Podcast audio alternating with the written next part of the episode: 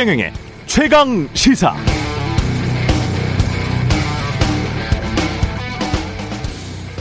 네, 주식이든 부동산이든 자산 시장에는 늘 두 가지 속삭임이 있죠. 야, 지금 사.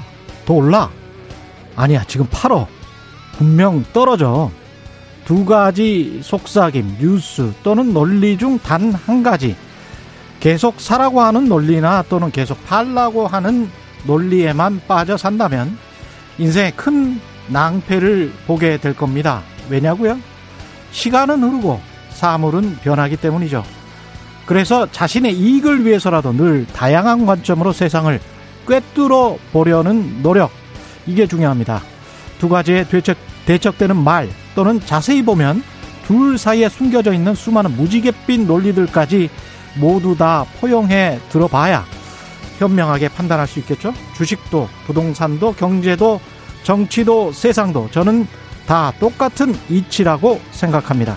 소비자가 투자자가 유권자가 올바른 소비 올바른 투자 올바른 투표를 하기 위해서는 냉철하고 현명한 판단이 뒷받침돼야 합니다. 언론의 역할은 언론 소비자들이 올바른 판단을 할 수 있도록 최대한 합리적이고 다양한 관점 사실 주장을 성실히 제공하는 것뿐 저는 그것을 위해 최선을 다하겠습니다. 안녕하십니까? 세상에 이익이 되는 방송 최경령의 최강 시사 출발합니다. 저는 오늘부터 진행을 맡게 된 KBS 최경령입니다. 스 최경령의 최강 시사 네, KBS 최경령의 최강 시사 유튜브에서 검색하시면 실시간 방송 보실 수 있고요. 문자 참여는 짧은 문자 50원, 긴 문자 100원이 드는 샵 9730 무료 콩 어플로 의견 보내주시기 바랍니다. 이번 주부터 2주간 문자 참여하신 분 추첨해서 모바일 커피 쿠폰 보내드리겠습니다. 오늘 1부에서는 오늘 처음 선보이는 코너 박정호 교수의 경제합시다. 박정호 교수와 함께 코로나19가 장기화되면서 세계 각국에서 부채 비율이 늘어나고 있는데요. 여러 가지 문제 짚어보도록 하겠고요.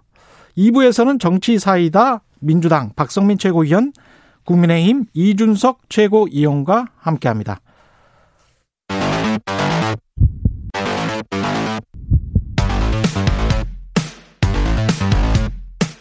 오늘 아침 가장 뜨거운 뉴스 뉴스 unboxing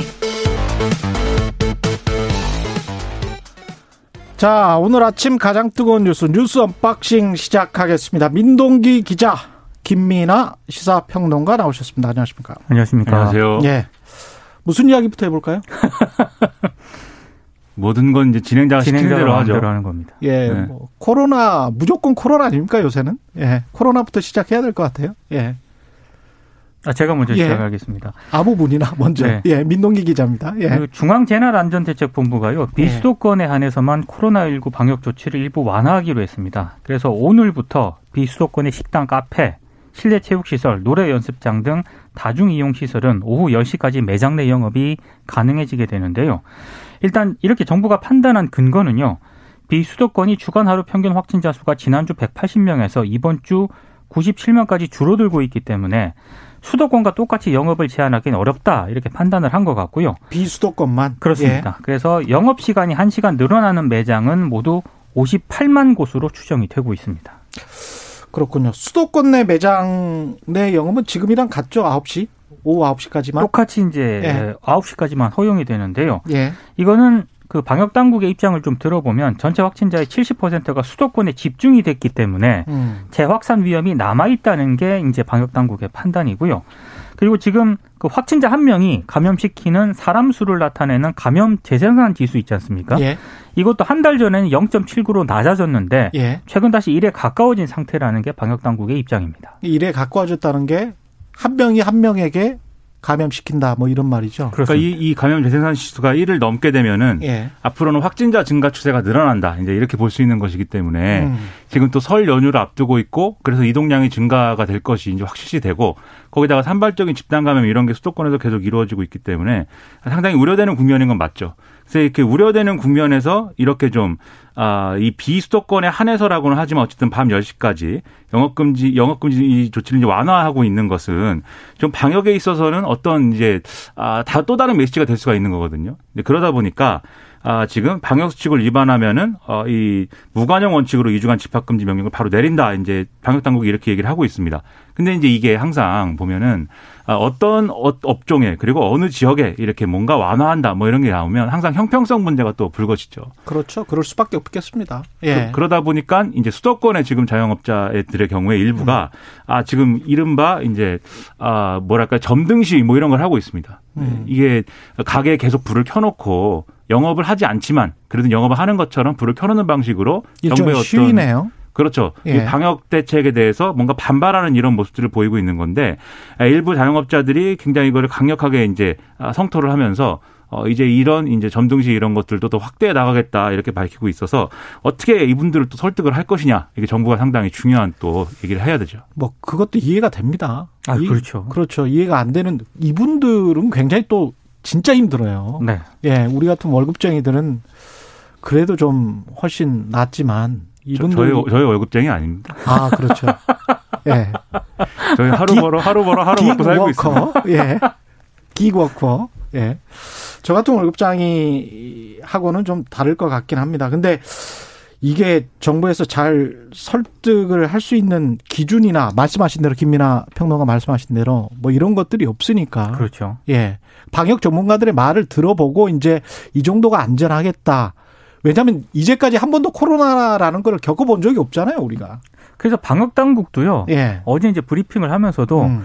불가피한 선택이었다라는 점을 강조를 하고 있고요. 예. 특히 이제 왜 그럼 9시 이후에 영업 중단 조치를 내리느냐. 음. 그 시간쯤 되면은 많은 사람들이 식사나 음주를 하면서 마스크를 벗게 된다. 그러니까 그 시간쯤 상황, 되면 그렇습니다. 예. 그런 상황을 최소화하기 위한 불가피한 조처다. 이런 점을 어제 또 계속 강조를 하더라고요. 그러니까 이런 거를 자영업자들한테 잘 설득을 하려면 음. 정치권에서 이 불가피하게 방역 조치에 의해서 영업 금지되거나 영업 제한된 거에 대한 손실 보상이라든지 네. 이런 것들을 얼만큼 해줄 거냐에 대한 어떤 신뢰나 이런 것들이 좀 있어야 되는데 음. 지금 사실 정치권이 얘기는 꺼냈는데 어떤 음. 소급 적용이나 이런 거에 대해서는 명확하게 이제 결론을 내리지 않고 있는 데다가 그렇죠. 뭐 재난지원금이나 이런 거를 준다고는 하지만 그게 이제 사실 이렇게 해서 손실이 난 거에 비하면은 사실은 뭐 원발의 오줌 누기다 이런 얘기를 또 하고 있는 거거든요. 그래서 얼만큼 방역 대책을 이제 방역 수칙을 지키도록 강제하면서도 어떻게 이런 여러 가지 어려운 부분들을 경제적으로 해소해 줘야 되는 거냐, 음. 어디까지 가능한 거냐 이런 것들에 대한 사회적 합의가 가능해야 되는데 뭐 정치권이 그런 논의를 또 잘 하는 것 같지 않아서 네, 우려가 많이 됩니다. 또 선거 때는 야 이거 저 방역 제한 조치 이게 너무 심하니까 좀 더 풀어줘야 되는 거 아니야? 각 후보자마다 그런 이야기도 그렇죠. 하고 있으니까요. 네. 예, 또 부추기는 사람들이 있을 것이고, 네. 예. 이래저래 뭐 진퇴양난의 상황인 것 같습니다. 검찰 고위 간부 인사도 났었네요. 그렇습니다. 예, 법무부가 이제 어제 일부 인사에 대해서 9일자 인사를 단행을 했는데 아, 핵심 내용은 네 개의 직책에 대한 뭐 인사입니다. 그래서 심재철 법무부 검찰국장을 서울 남부 서울 남부지검장으로 이제 보낸다 이거고요.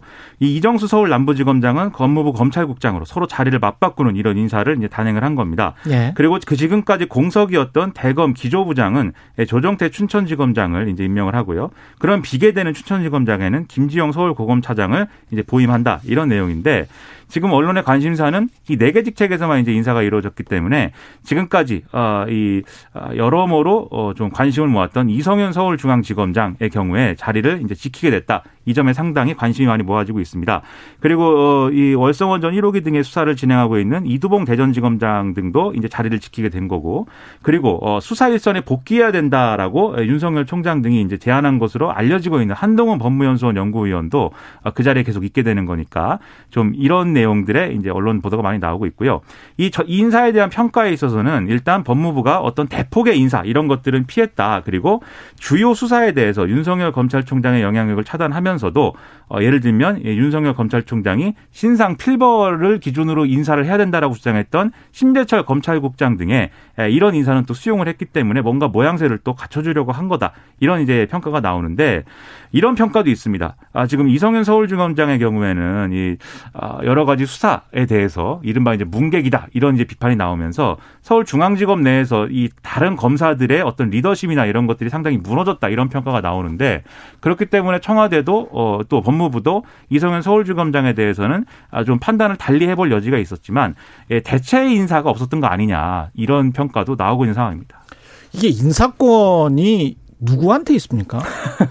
인사권은 뭐 인사권은 포괄적으로 대통령한테, 있는 것인데 아니 검찰 고위 간부의 인사권은 누구한테 있는 거예요? 법무부 장관이 이제 이 인사를 제청하는 것이고 그리고 예. 검찰총장의 의견을 이제 듣도록 돼 있죠 검찰청법에. 검찰청법에. 네. 그래서 예. 그동안 이제 아, 추미애 장관 시절에 이제 윤석열 총장의 의견을 너무 이제 이 듣는 척만 하고 실제로 듣지 않았다 이런 비판이 막 나오다 보니까 음. 이번에 박범계 장관의 경우에는 윤석열 총장의 의견을 어느 정도 좀 실효성 있게 듣겠다 이런 입장을 얘기를 했던 상황이었습니다. 그러다 보니까 이제 아, 이 윤석열 총장하고 박범계 장관하고 서로 앉아가지고 이제 의견을 듣는 이런 사진도 이제 어, 공개를 하고요. 이게 이제 서울 고검에서 이제 앉아갖고 인사협의를 하는 사진이었는데 그러다 보니까 어느 정도 윤석열 검찰총장의 어떤 입장이나 이런 것들이 수용이 될 것이다 이런 얘기들도 많이 나왔는데 뭐 결과적으로 보면은 윤석열 총장 측은 아 이런 인사에 상당히 뭐 불만을 가진 듯한 이런 음. 보도가 나오고 있고 또 인사가 나오기 직전에야 이제 알게 되었다. 뭐 이런 보도들이 나오면서 일부 언론에서는 이제 제목을 윤석열 패싱 뭐 이렇게 뽑아서 보도를 하고 있는 그런 상황입니다.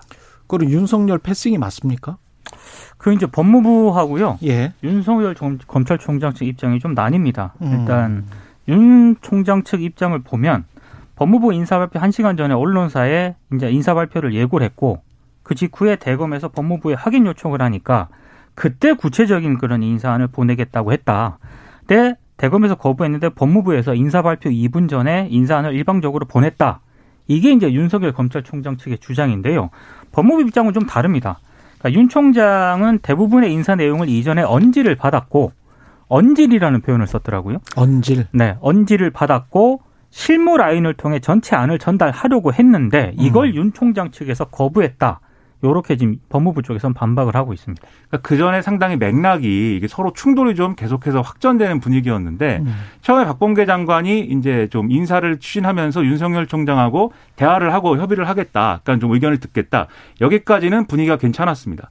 근데 이제 아 이 법무부 법무부 장관하고 검찰총장하고 서울고검에 앉아서 이제 사진을 찍은 게 사실 이제 윤석열 총장 입장에서는 그게 공개되고 하는 게 아, 원칙에 맞지 않다 뭐 이런 주장을 했다고 하고요. 왜냐하면 이제 인사라는 것은 극도의 보안 속에서 이루어져야 되는데 법무부 장관하고 검찰총장하고 협의를 해 만났다라는 게 또 검찰 조직에는 이렇게 좀 어떤 예단을 줄 수 있는 그런 내용이기 때문에 그걸 이제 공개한 거에 대해서 이제 검찰 쪽은 불만인 것 같고 법무부 쪽은 어쨌든 이렇게 좀 아, 의견을 받고 한 과정에서 예를 들면 윤석열 총장이 이성윤 중앙지검 서울중앙지검장은 바꿔야 된다라든지 심재철 검찰국장도 바꿔야 된다 신상 필벌 인사를 해야 된다 이렇게 얘기를 한 게 또 언론에 막 났거든요.